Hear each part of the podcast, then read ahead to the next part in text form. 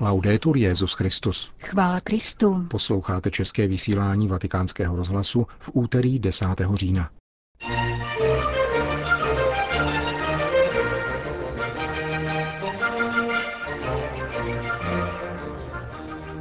Paličáctví nechápe boží milosedenství, kázal dnes papež František v kapli domu svaté Marty. Příštím týdnu navštíví svatý otec římské sídlo Světové organizace OSN pro výživu a zemědělství. V Miláně se koná mimořádná expozice Caravaggiových obrazů.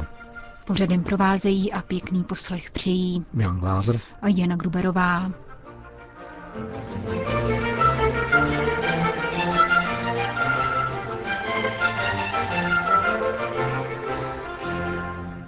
Zprávy vatikánského rozhlasu. Vatikán. Liturgie nás tento týden po druhé vede k zamyšlení nad knihou proroka Jonáše a nad božím milosedenstvím, které otevírá naše oči a všechno přemáhá. Takovýto výklad podal papež František, který v dnešní homílii zhrnul celý příběh tohoto proroka. Paličáka, který chce učit Boha, jak se mají věci dělat, konstatoval Petrův nástupce. Poslední kapitola zmíněné knihy zazní v zítřejší bohoslužbě, avšak zápletku známe. Pán žádá Jonáše, aby hlásal městu Ninive obrácení.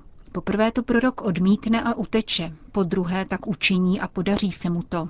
Avšak rozhněvá se a zarmoutí se nad tím, že pán odpouští lidu, který má otevřené srdce a lituje. Jonáš byl paličák, ale především byl ustrnulý, chorobně rigidní a škrobený. Duševní paličáci nerozumějí tomu, co je boží milosrdenství. Jsou jako Jonáš, řekl papež. No, dobbiamo predicare questo, che questi vengono puniti perché hanno fatto tal male e devono andare in inferno e. Musíme hlásat, že budou potrestáni ti, kdo se dopustili zla. Musí do pekla. Rigidní nedokážou otevřít srdce jako pán. Rigidní lidé jsou malicherní, mají drobné, uzavřené srdce a lpějí na čiré spravedlnosti. Zapomínají, že spravedlnost Boha se v jeho synu stala milosedenstvím a že boží srdce je vždycky otevřené odpuštění.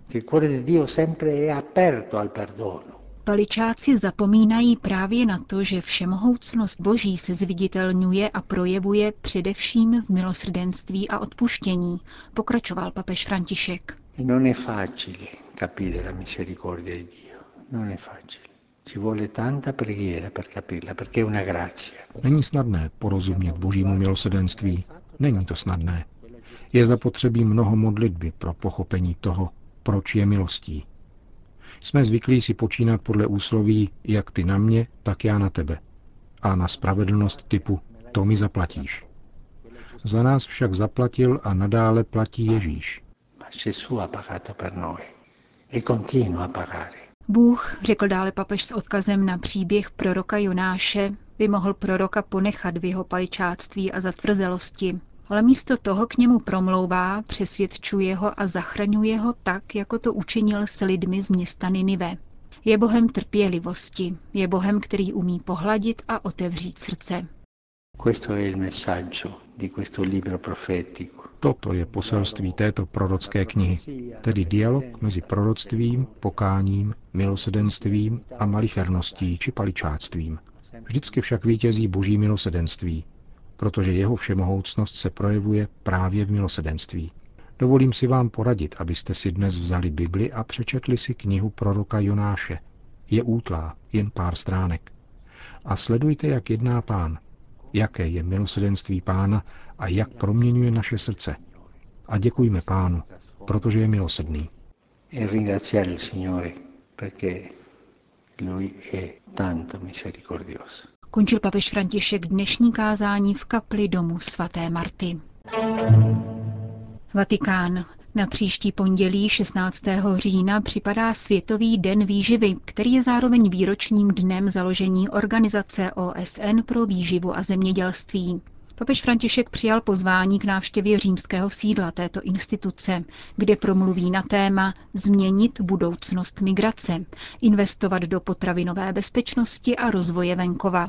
Podle letošní zprávy o stavu výživy a zemědělství, kterou FAO právě zveřejnila, může totiž podpora zemědělských malovýrobců v nejchudších částech světa pozitivně ovlivnit celkovou hospodářskou situaci tzv. rozvojových zemí. Je však nutné, aby místní politické strategie propojily rozvoj urbanizovaných a venkovských oblastí, vysvětluje jeden z autorů zprávy, ekonom Andrea Catáneo. Je pravda, že tři čtvrtiny nejchudší světové populace se soustředí do venkovských oblastí.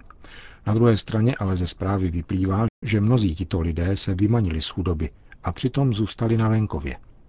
Od 90. let minulého století přibylo v chudých zemědělských oblastech 750 milionů lidí, kteří vykazují příjem vyšší než 3 dolary denně, tedy nad hranicí chudoby. Zaznamenali jsme ku příkladu dobré propojení zemědělských a urbanizovaných oblastí na azijském východě a jihovýchodě, což ovšem neznamená, že z něj vždy těží malovýrobci. Tomu také naše zpráva věnuje pozornost protože zde může být tendence k upřednostňování velkovýrobců a výrobních konglomerátů, které dodávají zemědělské výrobky do městských oblastí.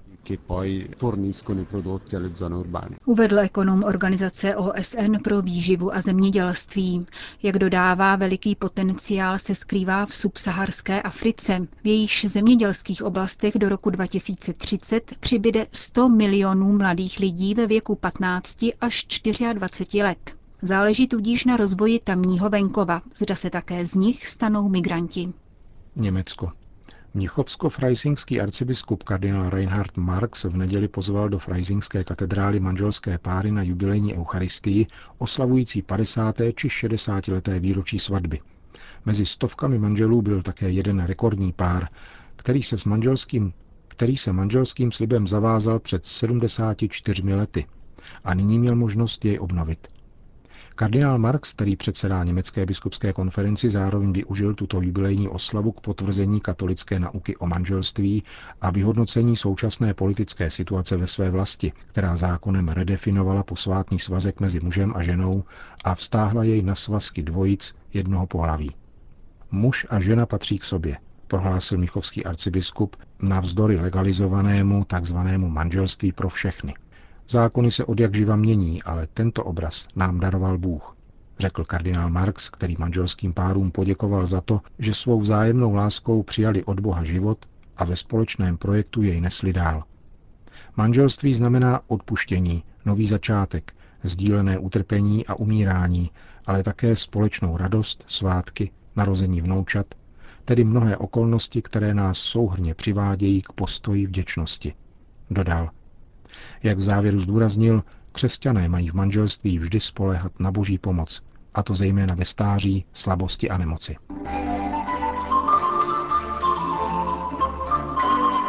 Milán.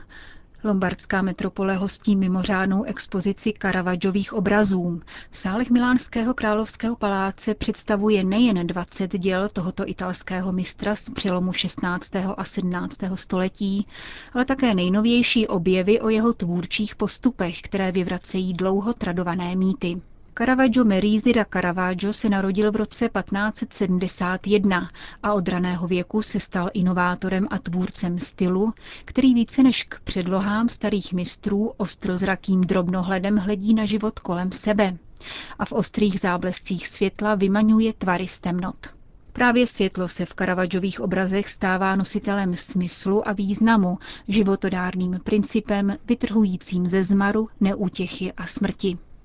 Návštěvník výstavy Dentro Caravaggio, Caravaggio zevnitř, může obdivovat největší díla z italských i zahraničních sbírek. Od dramatické kompozice Judity a Holoferna z Palazzo Barberini po obraz usebrané a stišené Máří Magdalény z galerie Dora Pamfilii, od realismu chlapce kousnutého ještěrkou po duchovní náboj extáze svatého Františka z Asizi z Hartfordu či londýnské Salome s hlavou Jana Křtitele.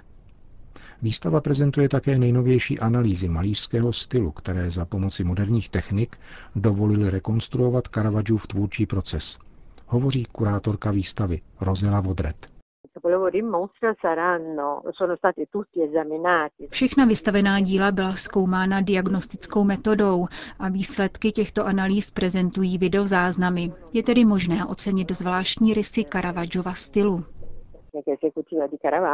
Rentgenové snímky odhalily neznámou tvář Caravaggiovy malby, totiž Caravaggia jako kreslíře, a vyvracejí tak staletí tradovanou legendu, že tento malíř maloval na plátno přímo, bez podkresby.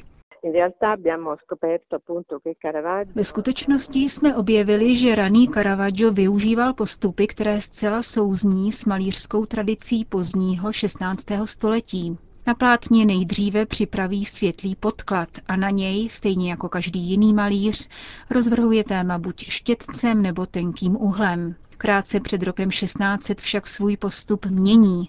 Začíná používat tmavý podklad a do něho potom nejprve ryje obrysy a světlými tahy štětce zviditelňuje to, co má malovat.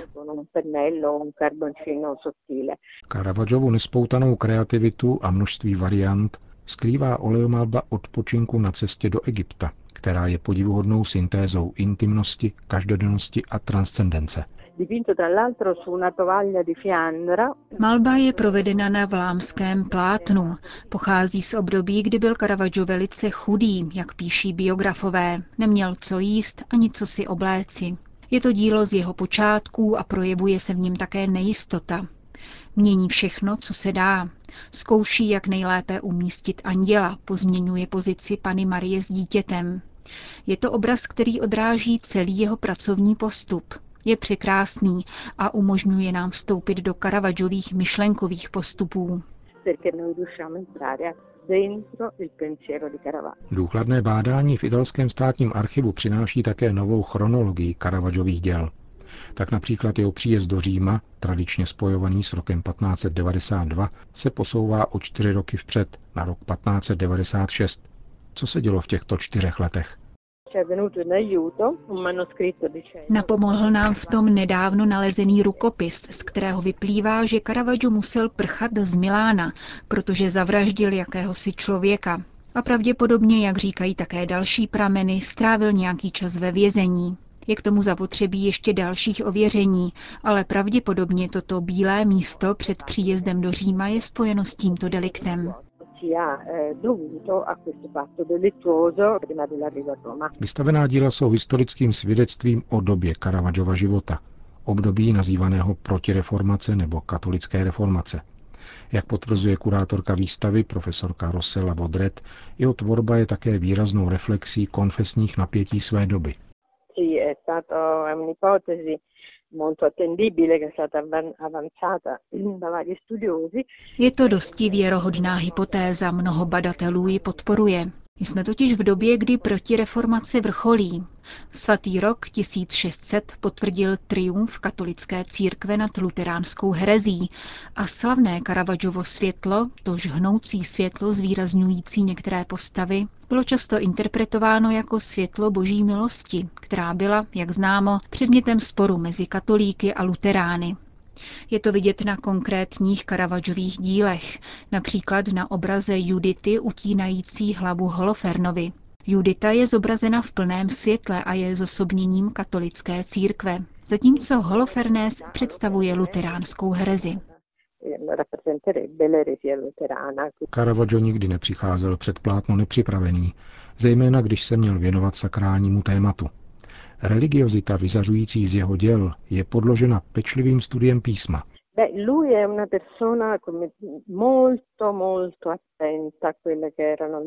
Byl člověkem velice pozorným k písmu svatému. Některé předmálby přímo svědčí o tom, že si šel určitou pasáž ze starého zákona znovu prostudovat segue precisamente insomma, quello che è scritto nel. Milánská výstava byla inaugurována 29. září v den Caravaggiových narozenin a potrvá do 28. ledna příštího roku.